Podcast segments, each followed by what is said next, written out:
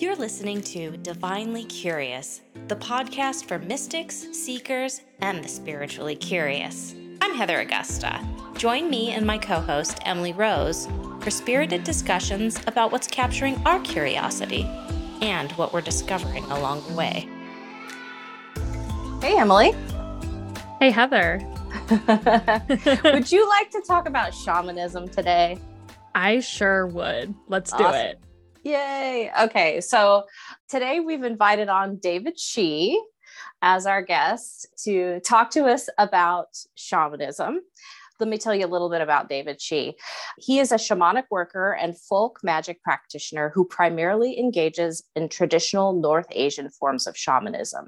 He is primarily of Manchurian descent, but also can trace ancestry to Mongolian, Chinese, Korean, as well as a little Tungus Siberian and ancient Central Asian Turkic heritage as well. Raised in a household that incorporated both Southeast Siberian and North Chinese practices, David has dedicated his spare time to the study of the spiritual traditions of his ancestors and of Greater Eurasia. Recognized as a Sangasha, ongod tengertei, I'm sure I said that incorrectly, a future shaman prior to initiation among both Mongolian and Korean shamans. David's practices are deeply rooted in spiritual work with which ancestral and land spirits are called to empower all workings. David's readings incorporate a combination of tarot, runes, bones, jaw harp, as well as Mongolian stone divination. David is also the author of the upcoming book, Spirit Voices: The Mysteries and Magic of North Asian Shamanism. We are so happy to have you here, David. Thank you so much for joining us today. Thank you for having me. Can can you first tell me, how do you pronounce the ongod tengertei? Sure. It's ongod tengertei. So basically, it, it refers to someone who has ongod tenger, which is kind of the Mongolian fancy way of saying shamanic spirits. So ongod tengertei is someone who has shamanic spirits, but has not gone through the formal initiation yet. Oh, interesting. Okay. So the reason why I wanted to bring you on is I actually heard m- numerous times. And um, first of all, your perspective and experience on shamanism is unique to a lot of Americans, I think, a lot of the Western brains. It's traditional, and it's just refreshing to hear not only your perspective traditionally on shamanism, but also your modern perspective on shamanism too. So I really wanted to just kind of discuss shamanism, because a lot of us in the world of like self-help and healing and spirituality, especially in the United States, we're talking about doing shamanic work and doing shamanic practices. And then there's a lot of self-proclaimed like Western shamans. So you are the perfect person to help us unpack this. And I really, really appreciate your insight on this. So let's start by asking you, what is the traditional true definition of shamanism? Sure. What did it look like traditionally? And what does it look like now? You know, and it's in itself a complicated topic, even from the traditional perspective, in terms of the definition of shaman. And, you know, there's been many definitions thrown around. I think the, the one that people in the past have generally liked to say is that they serve as, you know, the bridge between the human and the spirit worlds, but that's pretty broad. It can mean anything. If we really dive into the specifics, and I think this is the best specific one that I have found, a shaman is a person who was chosen by shamanic spirits when they are born to act as the bridge, in which case they are empowered to do two things. One is that the shamanic spirits may um, possess them in trance and serve as an aid or a guide to the community to pass on wisdom and to perform teachings and workings that were from ancient times. And two, and I think this is going to sound very familiar to people who are familiar with quote-unquote shamanic journey, is the shamanic spirits can then escort the shaman soul into various parts of the spirit world to perform, to essentially perform workings that can only happen there, that cannot happen in the physical world. Many parts of this seem familiar to different peoples, because different cultures around the world and different modern cultures have aspects of that. But it's really What makes a shaman, in our specific definition, is a combination of those things, including that initial part about being chosen by spirits at birth. And so they have to work very intimately with that spirit, and that spirit allows them to go into deliberate, repeatable, controlled trance states for those mm-hmm. things that I talked about. And another thing, and this is actually something that I feel like is very limiting to shamans compared to other spiritual practitioners, but because these specific spirits chose you when you were born, you have no choice but to work with those spirits intimately, which means essentially you cannot be a non-spiritual practitioner. You have to work with these spirits. And even if you are a spiritual practitioner, you can't choose not to work with these spirits individually. You can develop relationships with other spirits, other gods, but these are your spirits that you must work with. And the thing is, especially in traditional societies, spirits tend to get offended very easily. So it's also mm-hmm. a, a big part of our work is also just appeasing them. A lot of my work is actually just giving offerings to them so that when I do need their help for more intense shamanic work, they'll be able to help and, you know, ease the process. So awesome.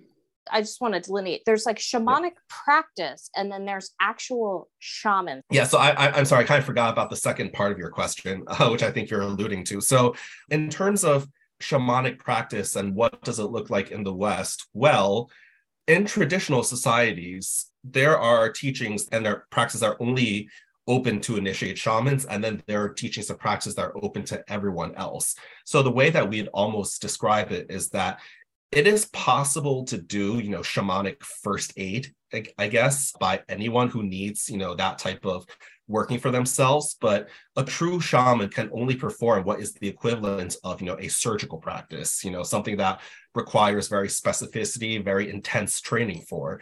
And so what tends to happen is even traditional societies, generally non-shamans are still taught some level of spiritual first aid from the shamanic cosmology in which they're able to do some workings for themselves.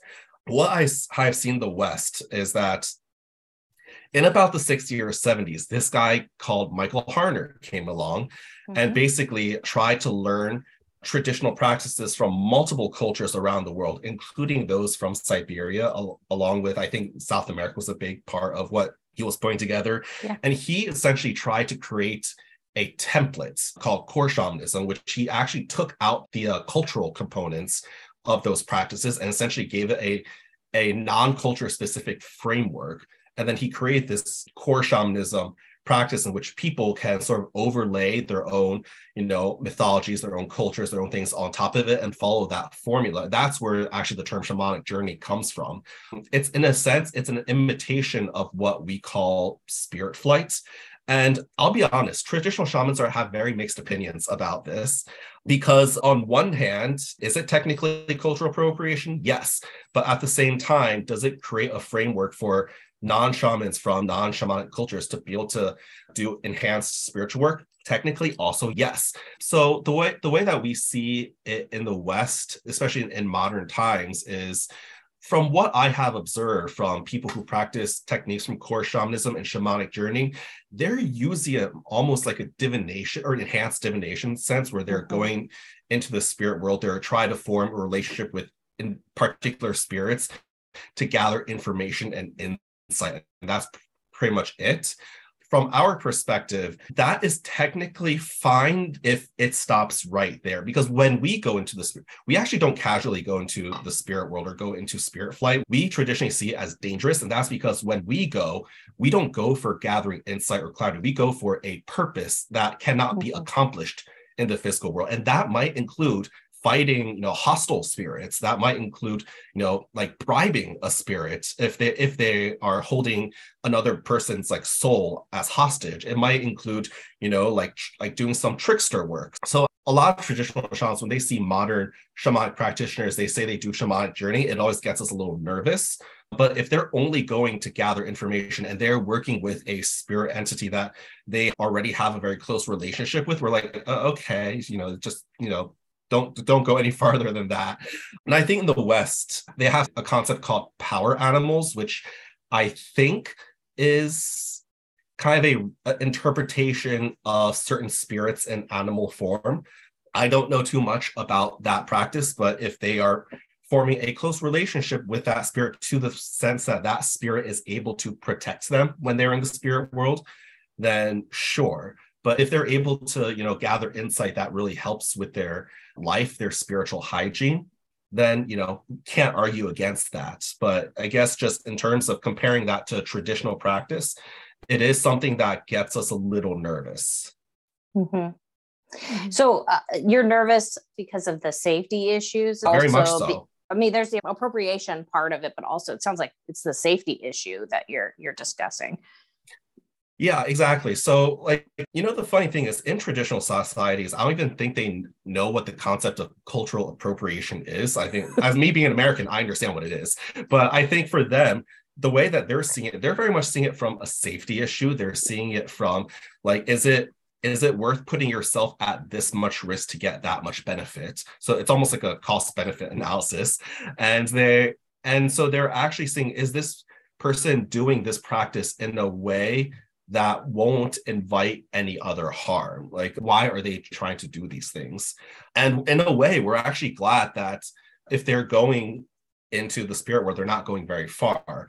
And also not, they're not doing the transpossession, because you look at any tradition around the world that has transpossession, you need a, a certain amount of training and teachings to get to that level. And for mm-hmm. something like a journey, often if they're not going very far, they're just going to gather insights, or they're going to a specific deity, which I see a lot of witches do, to gain insights, to try and get a little bit more of a clear connection. Then the The implication is that that deity that you have that relationship with will protect you. And from that angle, then, you know, then sure, you know, you do you. So when it comes to journey work, because we just did a whole episode on journeying and what that's like, like, first of all, I know journey can look different from every angle. And I feel like we just don't have words for these things. I know whenever I'm trying to describe something, I just literally describe what I'm doing and don't give it a name because I don't know what to call this. There isn't an accurate name for it. I know a lot of people say that they're like shamanic practitioners. And when I've gotten trainings from things, some people use that phrase and some people don't like that phrase. And so what, what is your take on that term, like shamanic practitioner, if someone's not calling themselves like a shaman? Like, what is your, what's your take on that? I mean, I'm personally completely fine with the term shamanic practitioner, because what that tells me is that you are a practitioner who has studied a couple of shamanic methods in a, hopefully in a in a safe and appropriate way. Within traditional societies, when we try to, you know, speak in English, the way that we would describe non-shamans that still do spiritual practice within our culture, we would actually call them a shamanist. So mm. basically, it's almost like saying, describing someone as, you know, a pagan or a Christian, basically someone who follows that spiritual cosmology and belief system, even if they don't do that level of work. So we would say shamanist versus shaman. So, and I think shamanic practitioner, I mean, generally when I hear the word shamanic practitioner, the first thing that comes to me is someone who has studied a Western method that probably stems from core shamanism. And I kind of just leave it at that. But generally, I'm I think it's fine if someone calls themselves a shamanic practitioner. I don't see anything wrong with that. It's, it's if they call themselves a shaman, that kind of implies that they've been initiated. And again, going back to the safety issue, we consider it to be very dangerous for someone to try to act like a shaman where when they are not one, because by doing so, they could make themselves a beacon for all types of ent- spiritual entities that they might not be equipped to handle. Someone who basically, you know, tries to imitate, you know, like the work of actual shamans, like you don't know whose attention you're going to get if you do that. Yeah. It's like trying to practice medicine or like do surgery and you haven't had the training or anything like that. I mean, there's a lot of physical world overlaps as well in that. So I guess this kind of leads to the question, what are the duties and responsibilities of a shaman? Like, what does that look like? Like someone who is a true shaman, what is, what are their duties and responsibilities? Well,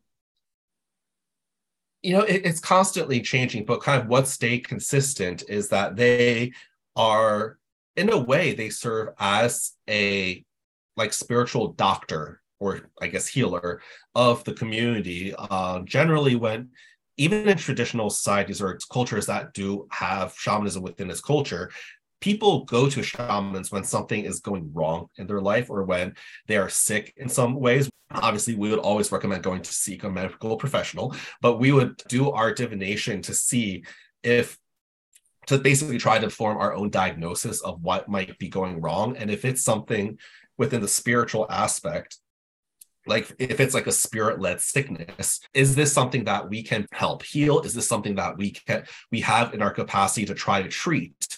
So in many ways, we, in terms of day-to-day, that's kind of what shamans serve as. But, but ultimately, the shaman's role in the community is almost like that of preserving the cultural and spiritual memory of the culture. Oftentimes, the mm-hmm. shaman serves as the, I guess, the repository of, you know, knowledge and wisdom from the past that the rest of society might have moved on from.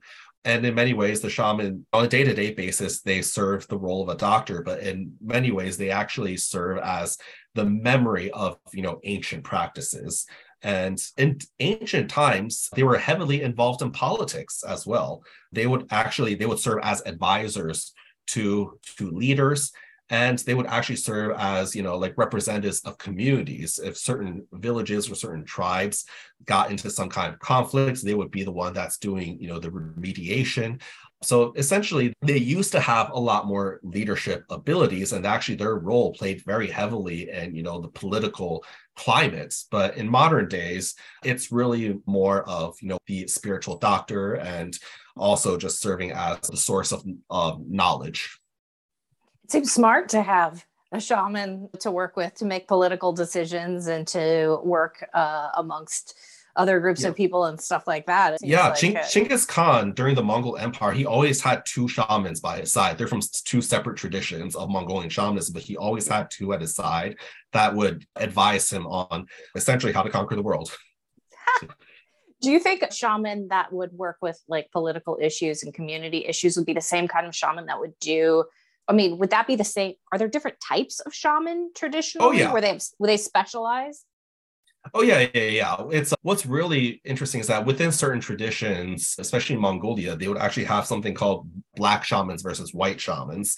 So they would actually be different traditions, and they would work with, they often work with different spirits, but, but the black shamans were actually more involved with the political affairs, whereas the white shamans dealt more with, you know, like internal affairs within the community. And so they did have separate roles. Of course, every tribe, every culture is a little bit different. And just to clarify, when I mention black shamans, it doesn't mean that they're evil in any way. It just, it's just a representative of the type of spirits that they work with. So they, the spirits they work with tend to be a little bit more wrathful, but wrathful in a beneficial way, if that makes any sense. Yeah.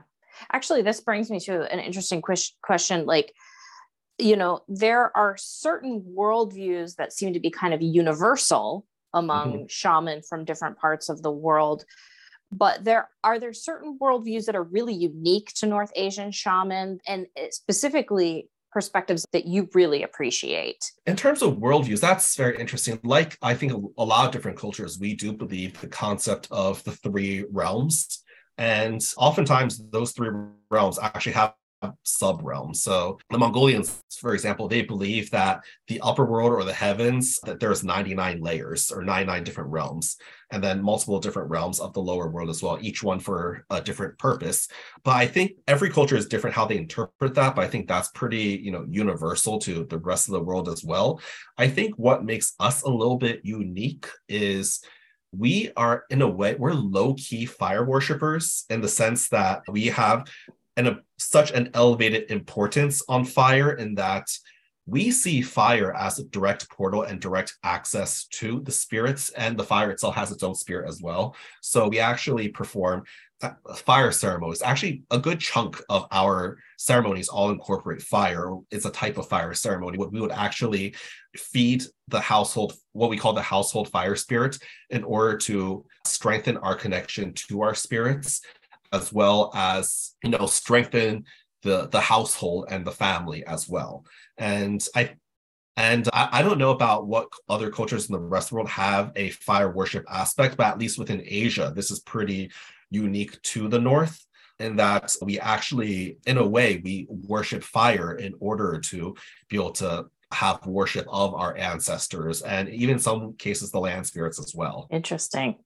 That is really interesting. I I kind of identify mostly just as a witch. And I always think if there's a ritual, if I didn't burn anything, did the ritual happen? I mean, that's really one of the questions. So I can appreciate that. I'm like, when do I get to burn something when I'm reading through it? Because there's just something, there's like a release, there's just a lot of power. So that makes a lot of sense. That kind of leads into the question, because a lot of people in, in the witching world, they throw around, around the term shaman. And so how does a shaman differ from like a witch or a healer? Like, and I know yeah. you've already described like what a shaman does. And so we could kind of see that, but I think in the witching world, there's things that seem the same or similar, but just aren't, right? And so yeah. I was wondering if you kind of point that out. In some ways, I actually think witches have more freedom than shamans in their spiritual practice. From what I've observed and my interaction with people within witchcraft, I mean, within both, it's almost like it's a relationship-oriented practice where we do have to build relationships to deities, to entities. But I think within one of the biggest differences is that witches, the deities that they work with, the entities they work with, are those that make themselves available to have a relationship with. So a lot of, you know, like the pagan gods and whatever, they, they've made themselves available to people like witches, and then witches then try to connect with them and basically build a relationship over time. And so then that deity or that spiritual entity will then empower them in all of their witchcraft practices. Now, with shamanism, the funny thing is, There, there are a lot of deities and gods within general North Asia, but just the way that the cultures and mythology have developed, a lot of them don't involve themselves too heavily in human affairs. So in a sense, they are, quote unquote, less available. So this is kind of why many cultures that have ancestral worship, a lot of it is because the ancestors are the ones that are available. And then the ancestors can then work with, you know, even higher beings themselves. And then that's how, you know, spiritual work gets done. And in shamanic practice, shamanic practice allows a way to essentially directly engage with, you know, shamanic spirits who then are able to make things happen. And then, as I mentioned, with shamans, they don't have a choice, right? So the shamanic spirits that have chosen the shaman, they have to work with them. So the relationship isn't about building a relationship as it is maintaining a good relationship. And that's one of the key differences. And of course, I think in, in terms of actual, you know, like magical practice, with a lot of, you know, witchcraft practices, there's a little bit more sovereignty and self-power that's kind of combined with whatever power is invoked. With, with shamans, well, when we actually do, you know, magical workings, we put ourselves in a trance state and are often either partially or completely possessed by our spirits. And for us, we actually recognize that until we are able to reach a level further up, where oftentimes we're relying primarily on our spirit's power. Um, for some of my elders, they, they've reached a state where they've built enough personal power that they don't need to invoke their spirits as much. But especially in the beginning stages, it's kind of recognized that we ourselves don't have that much power to use. It has to be primarily through our spirit's power. So, so even when we're, we want to do things for, like, you know, like blessing or protection, we have to call our own spirits to then, you know, enter whatever is, like, if some, if we're empowering an object to be a protective talisman, we're actually requesting our spirits to put some of their power into the object itself, and not so much us, you know, like blessing it ourselves, at least not until we get to a certain advanced level. So I guess I think that's what I would consider to be one of the biggest differences. What I really appreciate about, you know, witchcraft practices is the ability that you can form deep relationships with any number of spiritual entities and gods that do make themselves available. And this is kind of why, like, oftentimes when, when I do learn things about witchcraft and I do enter, you know, some witchcraft circles, that's kind of one of the only ways that I have of meeting gods and spirits from other places and other cultures, and and basically see what the dynamic is. I've actually had instances in the past where I've approached and this was before I discovered what my current path is supposed to be. I've gone to witchcraft rituals and encountered the presence of various pagan gods, whether it's Brigid or Hecate. And they've actually have respectfully like said to me, like, thank you for being here, but what they're doing is not what you're supposed to be doing. We'll be there to help you, but we're you're not supposed to be like dedicated to us. And so wow. they've kind of like, you know, sent, like treated me as a guest and then sent me on my way going like, you're supposed to go that way. So if someone is born into a culture that doesn't have the elders and the the training and anything available to them, but they have been chosen by spirits, what it, have you seen that looks like for somebody if they've been chosen by spirits and say they were born in the United States and like there is no access to that culture? What happens to people like that? So this is a complicated question because the answer can vary. The way that we often say is that if they have the right karma, then they will be able to encounter someone who can identify them and basically diagnose them as having shamanic spirits, who can then lead them on sort of the path that they're supposed to take. But then on the flip side, we also say if someone does not have, you know, the proper, the right karma, then unfortunately, in a way, it becomes a curse where those spirits will constantly try to get their attention, but they have no idea what's going on. And what happens is that they, it really does decrease the quality of their life. One thing I will say is that most of the time, a person who has shamanic spirits is someone from that culture, because shamanic spirits tend to be ancestral. ninety percent of the time, it's either a past ancestor who was a shaman themselves, and now they're serving as a shamanic spirit, or it's another spirit, whether it's a land spirit or another spirit that is bound to that bloodline. So in the majority of the cases, it is someone from that culture. But that being said, I have encountered people of European descent who either have distant, you know, like like North Central Asian, North Asian bloodlines and have been called, or if they're from a from a family that has had continuous spiritual practice, and one of the ancestor was like, you know what, I want to, you know, intensify this. I want to get this even more closer. So then they tr- basically, in a way, in the, the way that they kind of have in their culture, they choose someone to basically work with intimately through, you know, direct trance work and to the point of trance possession. Doesn't happen a lot, but I have seen a couple cases happen where actually, it, I know this one guy, he's a younger British guy who's one of, who's had ancestors who were spiritual practitioners from, you know, the U K culture, some of the British cultures. And one of them decided, wanted to work a lot more intensely. And he was found by a Mongolian shaman who was a friend of mine, who basically then was like, you're not supposed to practice shamanism the way we are, but you're supposed to do something along the line. So let me do like a form of initiation for you, and you can, you know, learn from us, and then you can do that practice with your ancestors. Um, that makes a lot of sense. It seems like yeah. the, the spirits would, first of all, they choose someone based on their ability to access the training and things like that. And then, and then they would help to kind of get person, a person in, into They would definitely places. try to help. Yeah. One thing I will add, and what I kind of implied, is that in order for a practice to be considered shamanism, you you had to have had multiple generations of spiritual practice at the least. So if, like, for example, and this is a hypothetical, if you've come from a family that has never had spiritual practice, even in ancient times, you were just, they were just, you know, like, like secular, like blacksmiths or secular, you know, farmers, and spiritual practice never happened, and you're the first one, there's not going to be a possibility of a shamanic practice until maybe several generations after you. If you're the first one to do spiritual practice, then, you know, your descendants will continue to do spiritual practice. And then usually at some point, shamanic practice could emerge. But for anyone to actually be engaging in that shamanic practice to, to the point where they're initiated as a shaman, the implication is that there have been multiple generations of shaman or of spiritual practice already.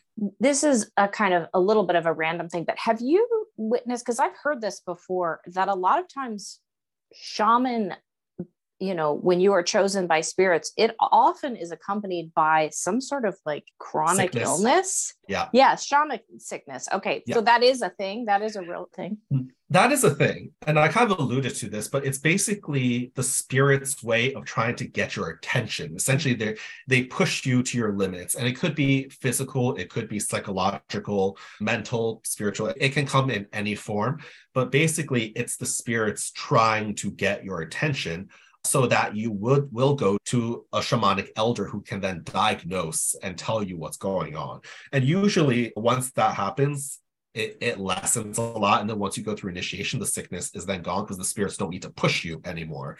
And so that's kind of what I was referring to earlier, when someone who's not, who's chosen but not able to find a teacher, their quality of life decreases. That's actually what I'm referring to, is that shamanic sickness basically like coming at them for their entire life, because that is yeah. possible. There, there are instances where, and this is not that common, but there are instances where the spirit will push you so far that your body cannot handle it, and then the person dies.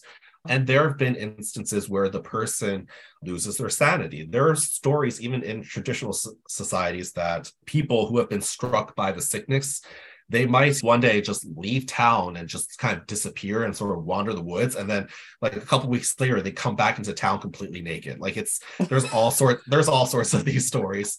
Most of the time, for most people, it's, it, it has symptoms of mental disorders more often than not. Physical sickness can happen. It's not uncommon. It's just not as common as mental ones. But most of the time, it's basically, it comes in the form of, you know, anxiety, paranoia, depression even, but then it's usually accompanied with them hearing something, in which case people might even diagnose schizophrenia. But basically they're hearing something or they are seeing something. And usually in traditional societies, they'll, they'll go to see a medical professional. If the medical professional can't figure out what's going on, they'll then go see the closest shaman that they can find, who can then, you know, tell them what's really going on. Yeah. That's so interesting. It's good to know that is an actual thing that, that, that is I a heard thing, about. Yes. Not, well, not a myth.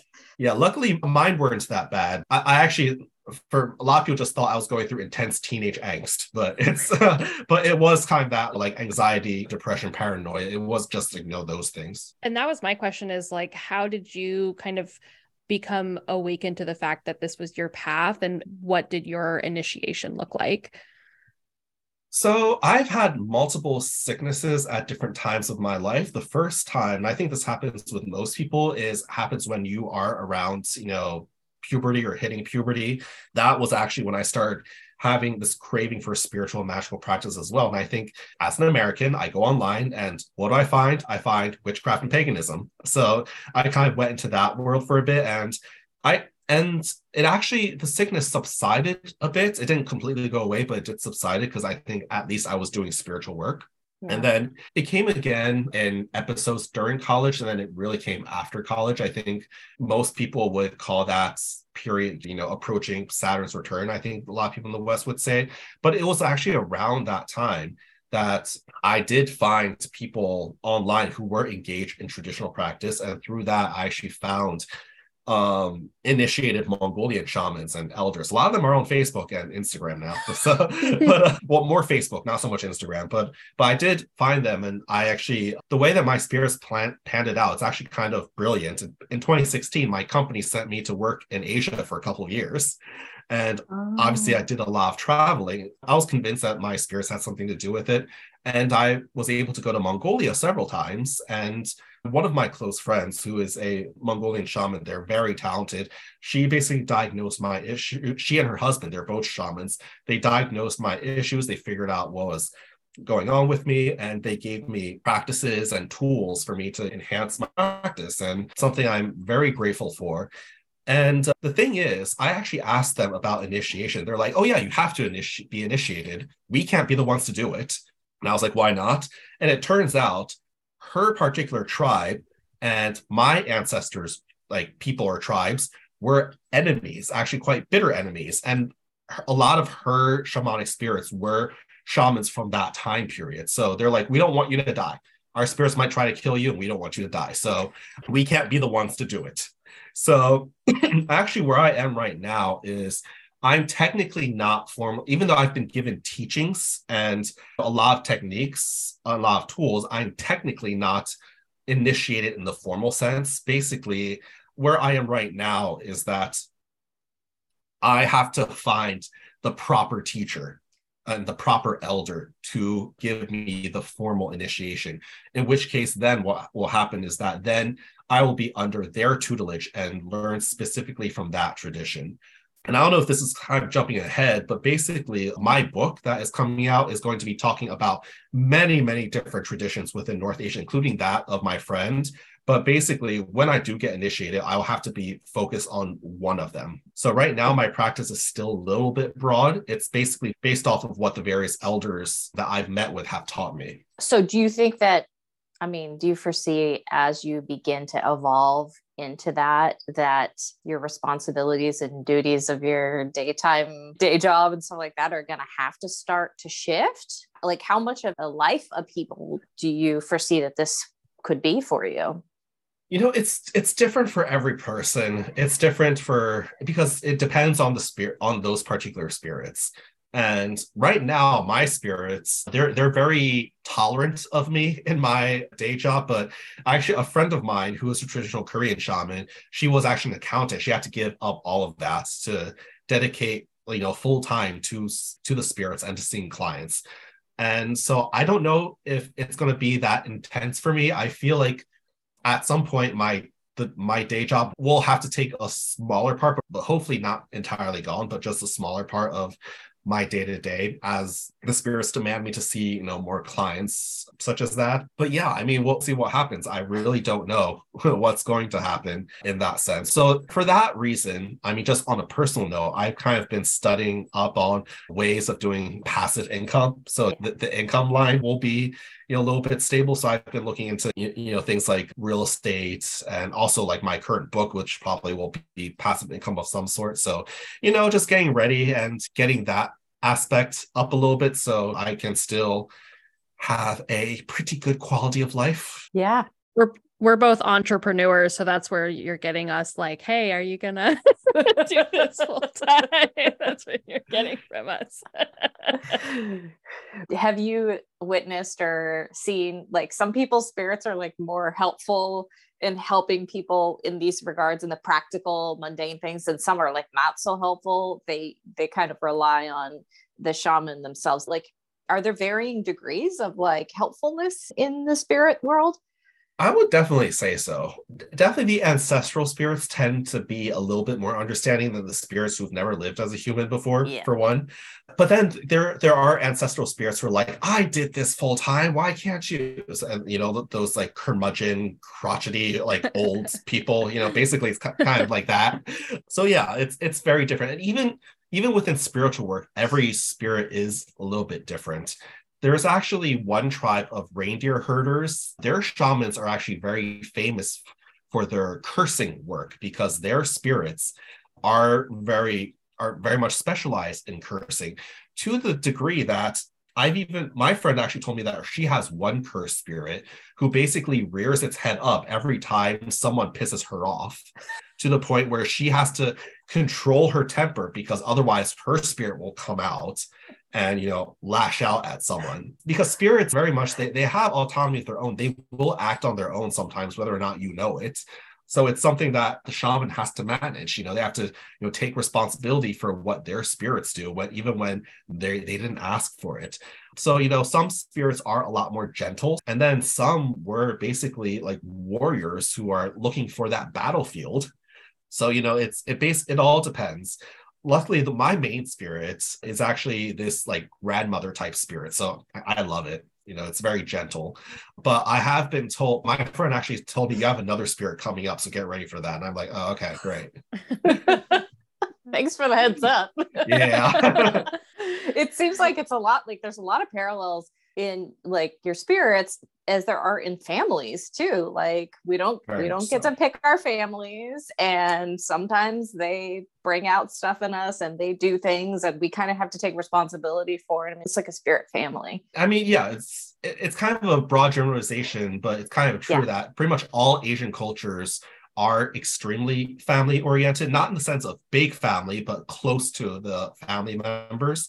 And it's and within shamanic practice, it very much translates this way too. That that's another reason why the fire aspect I talked about is very important, because the household fire spirit is, is seen as the one, the spirit that holds the family together. And we and that's the spirit that we have to maintain in a very strong way. So there is a very big family aspect, even to your spirits, who oftentimes are your ancestor, or are specific ancestors. I married into a Vietnamese family, so I'm learning about the the tight-knit family culture there. And that's always been interesting. From my, most of my families come from like divorced and, you know, like all these different little sects. So that's been really interesting and a really rich part of my, my life. I'm very fortunate to have, but I actually wanted to dig into your book that you have coming out, and I saw it's available for pre-order on oh. my little internet snooping. So why don't you just talk to us about, about your book that's coming out, and like kind of how you approach this very large topic and also rarely written about subject of North Asian shamanism. Sure. And I guess the one way of kind of segueing, you know, the book plus what we talked about before is part of the reason I want to write this book is because there are a lot of misconceptions about the word shaman. I think for a lot of people, especially in the Americas, they see the word as basically describing any indigenous spiritual practitioner, in which case it is incorrect. It refers specifically to traditions that kind of followed what I talked about before, you know, those, I guess, that definition. So what that means is that even in terms of, you know, cultures and indigenous parts, you know, the Americas, Africa, even Europe, it doesn't apply to every single culture. It applies to some of them, but not all of them. And I think what a lot of people don't realize is why I stick to this definition is because the word shaman is of North Asian origin. The word, actually, we would pronounce it saman. It has that specific definition. That's why we stick to it very closely. And I think anytime someone, you know, looks up the word shaman on the internet or, you know, whatever resources they can find, they will say, oh, the word comes from like Siberian origin. And that's kind of where it stops. And then nothing more is said about that. And so th- I think there is a, a big lack of understanding of, you know, what that entails and what these cultures are and basically why this word is even in use. So So basically, that's kind of what I try to do. I try to paint sort of a broad stroke on, on pretty much all of North Asia, because their practices, while they have regional differences, are very similar. And, you know, most people, they probably heard of something like Siberian shaman or Mongolian shaman, but they don't have much conception of what that means. So what I try to do, I don't go very in depth. I basically, I'm, I'm very comprehensive, but not like too in depth, in that I broadly describe what the various traditions of shamanism across Northern Asia are. So, you know, it, it, there'll be something for, you know, someone who's not very familiar, as well as someone who has familiarity. All the current resources out on the market today, they go very in depth on a specific culture or specific tradition, to the point where someone who's not familiar with it, they'll read it and it's going to go over their head. It's going to be confusing. Yeah. It's going to be academic. It's going to be dry. So I try to make this a little bit more, you know, personable, a little bit more accessible, more friendly to the readers. You know, these are the traditions of the Mongolic peoples. These are the traditions of the Turkic peoples. And then these are the traditions of, you know, other groups in Siberia and the Manchuria region of China. And so I, I kind of want to celebrate what about these practices makes them shamanism, while also highlighting the various regional differences. And of course, I also include chapters just on, you know, broad cosmology. A lot of them have very similar or shared cosmology. So I talk a little bit about the cosmology. I talk about different types of shamans, the different tools that are used. A lot of them use very, very similar tools, actually, which is something I found remarkable. And then the last chapter is actually just some, you know, like practical information, like that people can apply themselves. They want to enhance their spiritual practice. What we do for, you know, cleansing, what we do for blessing. I include actually two rituals in there, the offering prayer ceremony, which is basically a ceremony of giving offerings while also making prayers. And then basically my version of a fire ceremony as well, that I kind of alluded to several times, that people can, you know, practice themselves. Those practices are actually the open practices that I designed in a way that would be safe for non-shamans. So this book, you know, it's I, I think it really came about because I realized that there wasn't a good resource that was like a compendium of the different things. And there wasn't a good resource that basically paints the broad stroke. There's a lot of academic resources. There's a lot of resources that go very deeply into a single tradition. And a lot of the other resources are also very expensive. Like some of my reference sources for the book I'm writing, they go for two hundred dollars easily. Wow. I was going to ask if you felt like you wrote this book because you were inspired to write it, because it needed to be written, or like you didn't really have a choice, you had to write it. The funny thing is, this particular publisher, actually uh, the, the editor there, Judica, she's actually been pinging me every year for five years since we first met. Like, are you going to write a book? Are you going to write a book? Are you going to write a book? And every single time I was like, I don't know what to write about. I'm in my own journey. I don't know what. I...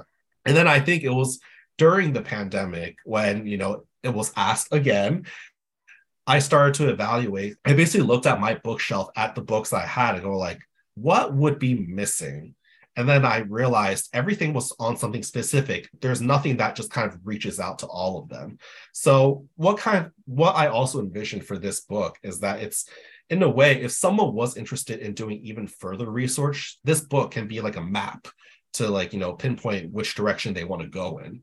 And in, in other ways, you know, I...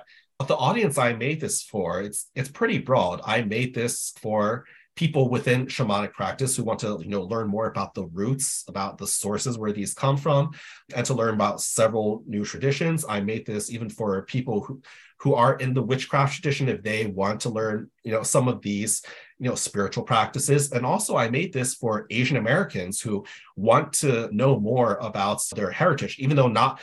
Not a lot of Asian Americans necessarily have heritage from the northern regions of Asia, but it's it, it's going to share some similarities with the rest of Asia as well. At least it will inspire them to then maybe dig into their own culture. So I, I kind of wrote this for, you know, all of these audiences, and I the way I wrote it, I tried to make it as personal as I could to, you know, help different people find points where they could relate to, and it's something that would be, you know, people would find insightful and in a way easy to read. Yeah, I'm really looking forward to the book.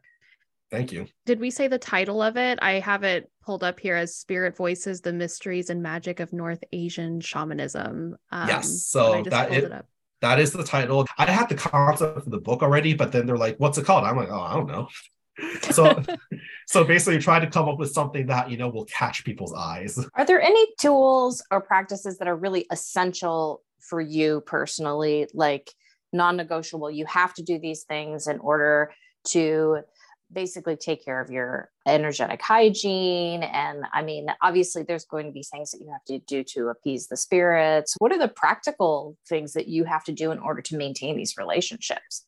So basically it comes, the, the things I, that, that take up the majority of what I actually do are offerings and cleansings. Offerings, I actually do like a like a somewhat formal offering prayer ceremony in Central Park, you know, once a month. But then I might also give, like, informally give offerings, you know, on other times.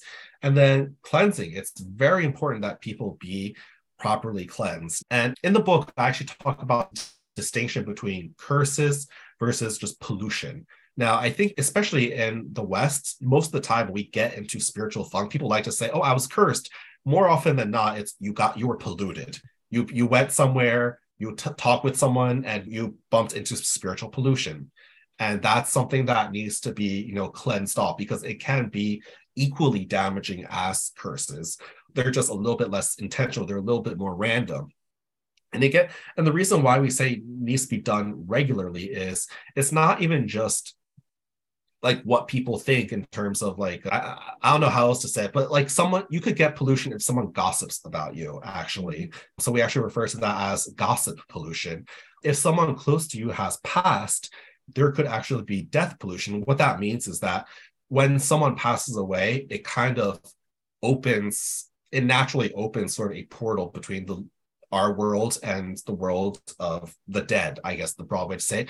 And it's very easy for energy from that world to seep into ours, but it's not supposed to be here. It's very unnatural for energy from, like, de- for death energy to be around us. So it can actually cause a lot of problems. So someone who's who's had a friend or relative pass away, or even if they're passing through a graveyard, it could make them, you know, vulnerable to death pollution, which, you know, it's not it's not a huge problem immediately. It just has to be cleansed before it does become a problem. Even other pollutions, like anyone who's been through some type of trauma will usually tend to have a certain type of pollution. Addiction is a, can cause a type of spiritual pollution as well. And so this is why it's always good to just regularly con- conduct even simple, you know, like acts of cleansing, whether it is burning a sacred herb around you or taking a spiritual bath to, you know, cleanse it off of you, or even doing something with fire. We actually part of our fire thing, we do consider fire in a way to be the ultimate cleanser, to the point where in ancient times, I don't recommend this, in ancient times, people would actually press like red hot metal onto parts of their body to cleanse it. I don't recommend. I think this goes along with cauterizing wounds.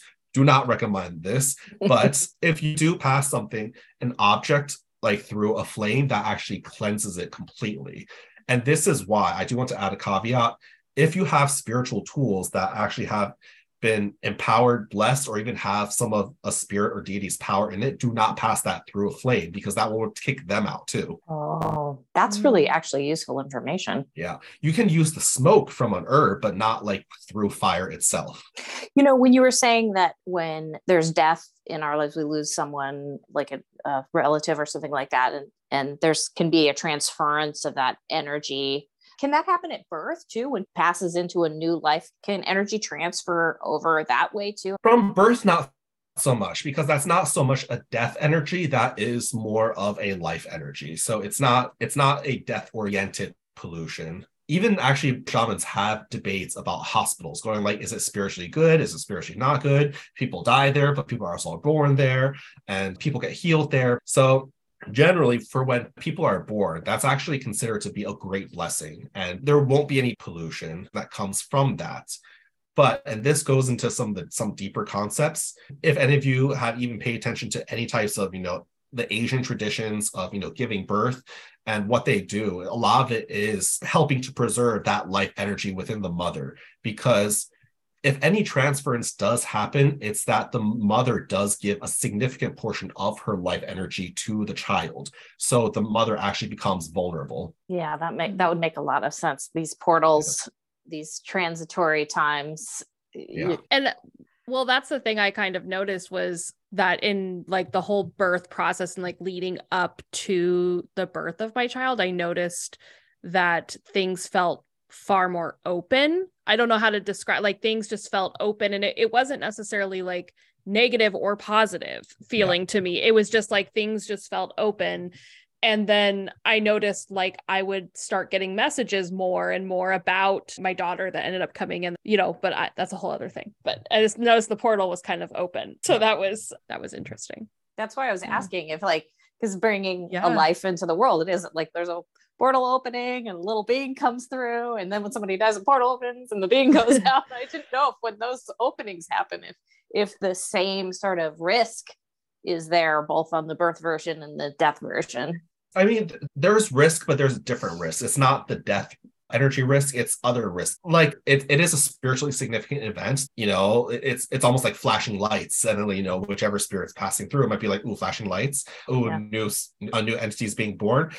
And also, and this is more for the child, I guess, but it's because it's such a new life. There's still sort of remnants from the old life that still has to, you know, make their way out. So mm-hmm. there's some of that going on as well. And as a culture that believes in reincarnation, I don't know if anyone's come across this, what they consider to be a conflict, but as a culture that does ancestral worship, we work with specific ancestors because we have to be sure to work with the ancestors that have not reincarnated. Because otherwise, if you're giving offerings, this is why when I give ancestral offerings, I say to ancestral spirits, basically ancestors who are spirits. You don't want to give necessarily give to all ancestors because some of them might be a child right now. You don't want to mess with that. Yeah, that's so funny. We actually just talked about that too, the, the concept that like, yeah, you can still be connected to an ancestor, but they might be back into a body, and how does that affect it? So is there more that you can tell us from your perspective about, you know, what that looks like? So somebody gets incarnated into their next life. If you did try to give them offerings or connect with them, are you detracting from that person's life, or is it just like confused energy that would be happening? There's confusion, actually. I mean, at best, nothing happens. Basically, you're, you're just giving offerings to empty space. But what can also happen is if you're invoking the memory of a person who was from their past life, you try to give offerings of it, you might basically be, in a way, I don't want to say it this way, it sounds harsh, but it sounds like it, it could be you're forcing aspects of the past life into the current life, such as, you know, like past life personalities or just things that were energetically with the past life. You're, those are supposed to be worked through, but you're kind of bringing it into the current life, which actually would affect the child. So that would be the main thing. So basically, you're kind of messing with the child's karma a little bit. That's so interesting. Hey, curious folk, it's Emily Rose here. I wanted to pause this conversation to ask you, have you heard of Lenormand? You know, those sassy, to-the-point cards that tell it like it is? If you're a tarot reader, oracle card reader, or someone who is simply curious about cardomancy and divination, Lenormand is a fabulous way to add specificity to a reading, or it can be a standalone divinatory tool. For instance, you can ask Lenormand to show you the ins and outs of a potential romance, give you a heads up of what to expect for the year ahead, or even help you find lost objects. I'm telling you, this is a game changer that you just have to try out to believe. Have I piqued your curiosity? Inside my free three-lesson Lenormand mini-course, I'll teach you the basics along with a daily practice to get you started. You can take my free mini-course at EmilyRoseDivination.com slash mini-course. That's EmilyRoseDivination.com slash mini-course. See you inside. Are you looking for a divination tool to help bring peace and clarity into your life? The Opal Oracle is a colorful seventy-two card deck that delivers empowering messages, beautiful symbols, and crystal-clear guidance. It's a helpful tool that nudges you in the direction of your greatest good. In this vibrant and joyful deck, readers can dive more deeply into a path of self-compassion and reveal to themselves the love that exists in the world around them. The Opal Oracle can serve as a standalone deck of cards, or it can be used as a companion to other divination systems.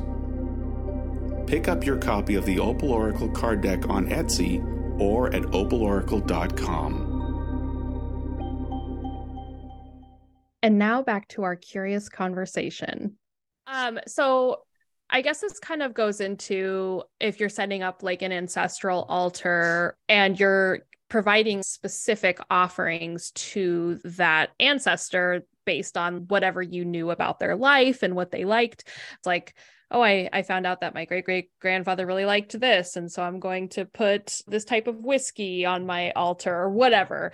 Is that kind of what you're talking about a little bit with like attributing the personality and giving an offering to a personality, or what what is your take on that? You know, that's a really good question, because I know a lot of people like to give offerings of things that specific ancestors have enjoyed, unless you are addressing that ancestor specifically. Pretty much any ancestor that enjoys that offering will probably come for it. But if you are sort of addressing that one ancestor specifically, I would recommend that you check whether through divination, whether they are a, if, I mean, for cultures that don't believe in reincarnation, it's a moot point. But for people who do believe in reincarnation, you want to check to see if that particular soul, their spirit, has reincarnated or is now a spirit, a higher spirit. And this, and in terms of reincarnation, we don't believe that everyone reincarnates forever. They reincarnate in a physical form until they're done, and then they basically then live lives as spirits, and then they basically then, you know, ascend what they're where they're supposed to ascend to. But it, if they are in the form of a spirit, a helping spirit, not necessarily shamanic spirit, but in an ancestral helping spirit, then they are watching over the family, they're guiding the family, they're, you know, helping to answer prayers, then that's, you know, the spirit that you want to, you know, help and provide offerings for and such as that. As a fun fact, it's pretty much guaranteed that anyone who has shamanic spirits and is a, a practice as a shaman, they are living their last physical life, because part of the kind of innate contracts, especially in traditional societies, is when after you finish serving as a shaman, then after you pass away, you then have to become, or if things work out well for you, you become a shamanic spirit to the next generation of shamans. And that's, you know, the cycle that goes on. So that's why people, like, they don't even need to check to give offerings to an ancestor who was a shaman, because they're they're done. So you kind of know they won't be reincarnated. But for someone who wasn't a shaman, generally we would recommend that you check to see if they are now an ancestral spirit or if if they have reincarnated. It seems like some people, when they do try to connect with their ancestors, there's just some that just are not available. Like, just they're not, nobody's there. And that may be a reason. Yeah. So so if you are on this path, does that mean you're not going to be incarnated again if everything goes well? Yeah, pretty much. Like, uh, unless I really, you know, F things up. There's still time to do that, David. Yeah, but it basically means that, like, under under what's supposed to happen, I won't reincarnate again. I will have to be a spirit for the next shaman. How does that feel? I mean, you know, it is what it is. You know, it's fun. People have all in the past have been like, "Oh, you're such an old soul," and I'm like, "Yeah, I know, it's I, I'm at the last one." So, you know, it's assuming I have lived good lives. You know, it's you know, it's it's just moving on to the next thing. So, I mean, that's that's how I see it. I mean, it's funny because we're we're we're talking to each other as, you know, spiritual practitioners, people, you know, within witchcraft and such. So there is a belief in reincarnation, but I feel like if you ask anyone who's like a Christian, then it's not something they've ever thought about. So, you know, for them that does it's um, like, oh yeah, when I die, I'm done. You know. Yeah. Yeah. Yeah. We're like, I always feel like I'm, I'm like, if I have to have at least as many lives as a cat, I mean, come on. No. I always feel like I'm ready to be done with this. Except that I don't think I was born a shaman. I think I would know by now. Guess I'm going to have to do it again. Well, you know, the idea, if things are going right, is every lifetime is better than the previous one, right? You know, it's, in a way, it's part of growing up. Yeah. So in terms of like practical things for like average part-time witch, for people who are, who this is not their life path, is there any practical advice from, from your perspective of how people can take good care of their energy and how people can take care of themselves? And also, when is it time to go and get like a professional to help? Well, I mean, I, I guess using Asian terminology a bit, we, we generally say try to live a life of merits.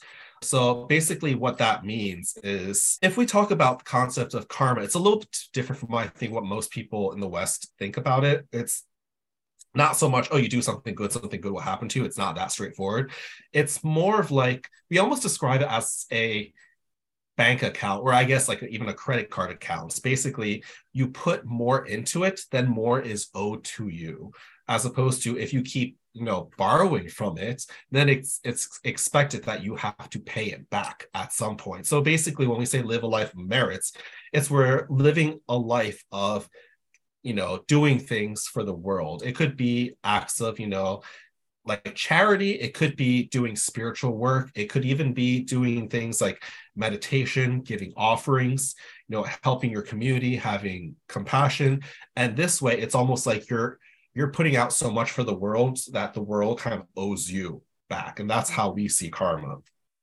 And so merits actually help accumulate that, you know, good karma to come your way. Whereas if you do something, it's not supposed It's not really doing harm to people. It's more of doing things for selfish means.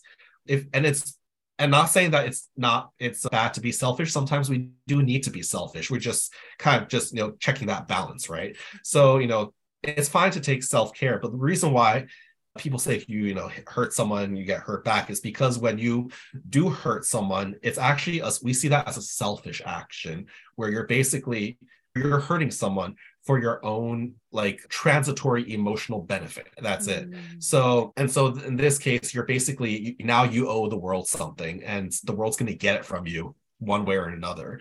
So we say live a life of merits. That way it's actually, by living a life of merits and accumulating merits, you do improve your karma. You improve the karmic situation for your family, for your descendants, as well as for your ancestors. And if essentially by accumulating good merits, this actually helps pave the way for your own spirit, your own soul, to then move on to other things, even after your own death. So I think the merit, the term merit is actually more of a Buddhist concept originally, but it's basically the idea that as long as you're, you, you know, live a life of merit, you, you give offerings, you regularly cleanse yourself, you have compassion for other people, it's, it helps open the way to sort of the next opportunities. And it actually helps, a lot of people don't know this, it actually does help heal any ancestral traumas that you have as well. Because essentially, if your ancestors are in a place where they are trapped, obviously you're not going to be working with them as a helping spirit because they can't even help themselves, but your own acts of merit actually do translate across the bloodline in both directions. So in, in that sense, it does help. And we we see, you know, spiritual activity of doing, you know, rituals and, you know, doing offerings, that actually helps accumulate great merit as well.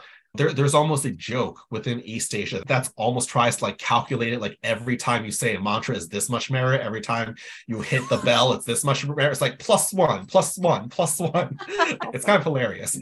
But I mean, yeah, that, that's kind of the general idea. It's, it's a concept that's a little bit hard to translate into English because there isn't really vocabulary for it. I think people have tried to tra- translate the concept, but it's basically, you know, that act of, you know, service, of compassion, and of, you know, and of spiritual work. Like it's kind of all of that together.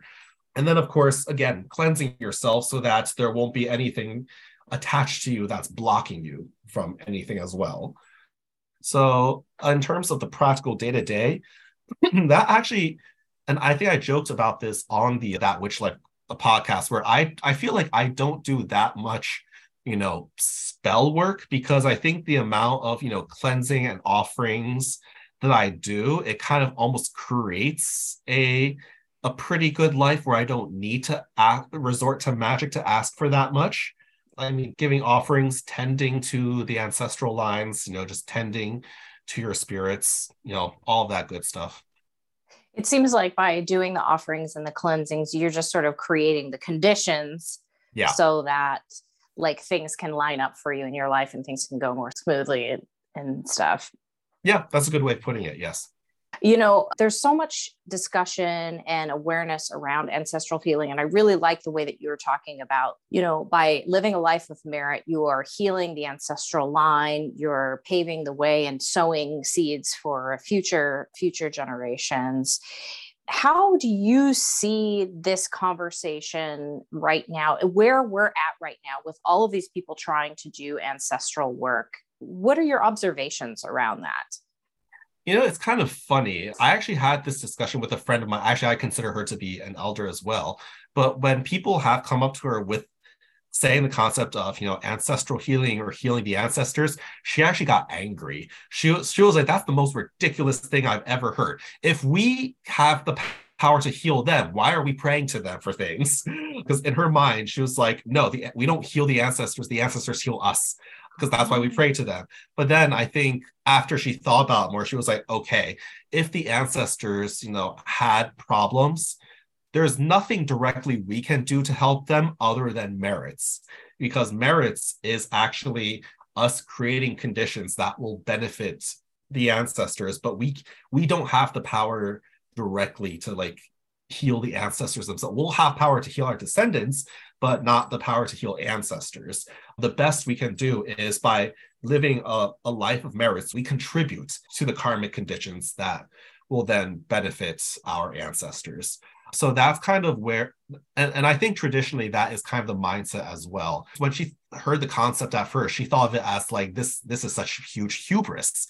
Like, like what, what, who are we to have power over our ancestors? But it's, but I think it comes down to the fact that it's not so much that we are directly healing the ancestors, it's we're creating the, the karmic conditions that will then, you know, like be passed on to our ancestors, that for their benefit. Yeah, I think you're bringing up a really interesting point, because on one hand, it seems like there are folks that are trying to heal ancestral trauma because it's still in them and they're trying to heal themselves and, and the results of the ancestral trauma. But then I feel like there's other people who are afraid to do work with their ancestors because they feel like that they are now responsible for healing their ancestors. And that seems like incredibly daunting, to be like, oh my gosh, I have to heal my ancestors. At the end of the day, it's it's healing yourself, right? Because as yeah. cheesy as it is to say, you know, the, like if we carry the blood of our ancestors, that in a way they are within us as well. So at the end of the day, it's more about healing ourselves. And by resolving it within ourselves, it can then translate to the ancestors. But we can't we can't think about healing the ancestors themselves in the vacuum. That's what healing to the ancestors is, more of a side effect of what we should already be doing for ourselves. Yeah, that's well said. Mm. Well, very well said. Yeah, I'm thinking about what you're saying about people's ancestral blood living in them, the traumas, the good things and stuff. And I'd be interested in hearing what you have to say about turning that into something good, you know, and the, your perspective on that, because there's like healing the bad stuff, and then there's also turning the bad stuff into something useful, into medicine, sometimes is what people call it. Is there a perspective around that that you you utilize for your own work? Well, you know, that's a tough question. For my own, I'm actually not too sure, but there's actually a funny example from my friend who she actually said that the one spirit that she had, the cursing spirit, that was actually the result of another shaman lineage trying to curse her family. And it basically, it, it cursed them by basically attaching that spirit to their bloodline. So it cursed multi-generationally. But then their founder shamans were able to convince that spirit, okay, since it's impossible to remove you, like, let's renegotiate. Instead of having you curse us, why don't you curse on our behalf? So you are still doing cursing work, just not on us, and we'll give you offerings, and you you stay with our bloodline, curse others. It's it's it's fun. It's a funny story, but um, in general, in terms of like turning something that was, you know, traumatic into something good, in a way, what that does, it if you're able to, you know, relieve the trauma that's tied to the bloodline, essentially, it's almost like, if you're able to successfully heal from it, it does develop a resiliency within the next generation of bloodlines against that trauma. So that would be the benefit of essentially turning something bad into something good. One thing I will say, and this is the belief within our tradition, and I think a lot of people will disagree with this, is that we believe that a bloodline only consists of what we say nine generations in the past and in the future. Okay. Because beyond nine generations, you will have, you know, mixed with so many other peoples that the blood will become different, to the point that we even say that the ancestors will be different because it will have become different blood by then. And unfortunately, we actually, you know, all going off a little side tangent, the reason we say that shamanic lineages can die within the family is if there's been nine generations of non-practice. And so then the, the ancestral shamanic spirits will have, you know, won't recognize the descendants anymore. They'll basically go off on their own to whatever. So we actually say that technically all ancestral curses will also only last nine generations, and all ancestral traumas will only last nine generations. But of course, we don't want to, you know, wait three generate three to six generations after ourselves for it to be healed. We want to heal it now for ourselves. So that's yeah. that's sort of the benefit of, you know, healing traumas for ourselves. And we can then at least guarantee that the next nine generations after us will benefit from the work that we do. I really appreciate these perspectives. It's so interesting. And I assume all a lot of this or all of this is in your book. When does your book come out? It comes out in May. Oh, May, May. That's yeah. right. It's coming out in May. Okay. And it's Wiser Books, right? Yes. Yeah. Okay. So people listening, do pre-order or order your copy of Spirit Voices by David Shi. David, are you doing like sessions with people now? I think your bio said that you were, you're doing a little bit, but not, you're a not little totally bit open for business. Yeah. So, yeah, I mean, right now I'm actually extremely busy because yeah. in addition to full-time work, part-time grad school, book, other things. So right now I'm not as available. I think I only reserve doing like, you know, spiritual, you know, like readings and stuff for, you know, people that I know.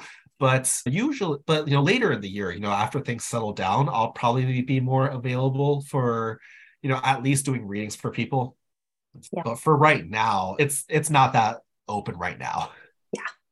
Yeah. So where can people find you if they want to see what, what you're doing and, and what's going yeah. on with the book and everything like that? Yeah. So I'm technically on both Facebook and Instagram, but I, as you've probably seen, I'm much more active on Instagram right now. Part of it is for, you know, book promotion.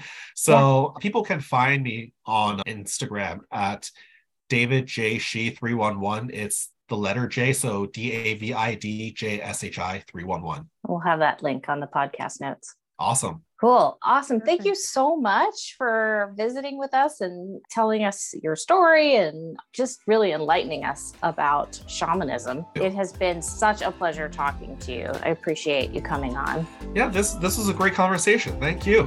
Thank you so much. I learned a lot in this, so I appreciate it. Thank you for listening to Divinely Curious. Connect with us on social media and tell us what you thought about today's episode. You can find Emily at Emily Rose Divination or on her website, Emily Rose Divination dot com. You can also find me, Heather, on social media at LovejoyLightwork. Or you can visit my website, Lovejoy Lightwork dot com. Thanks for listening and stay curious.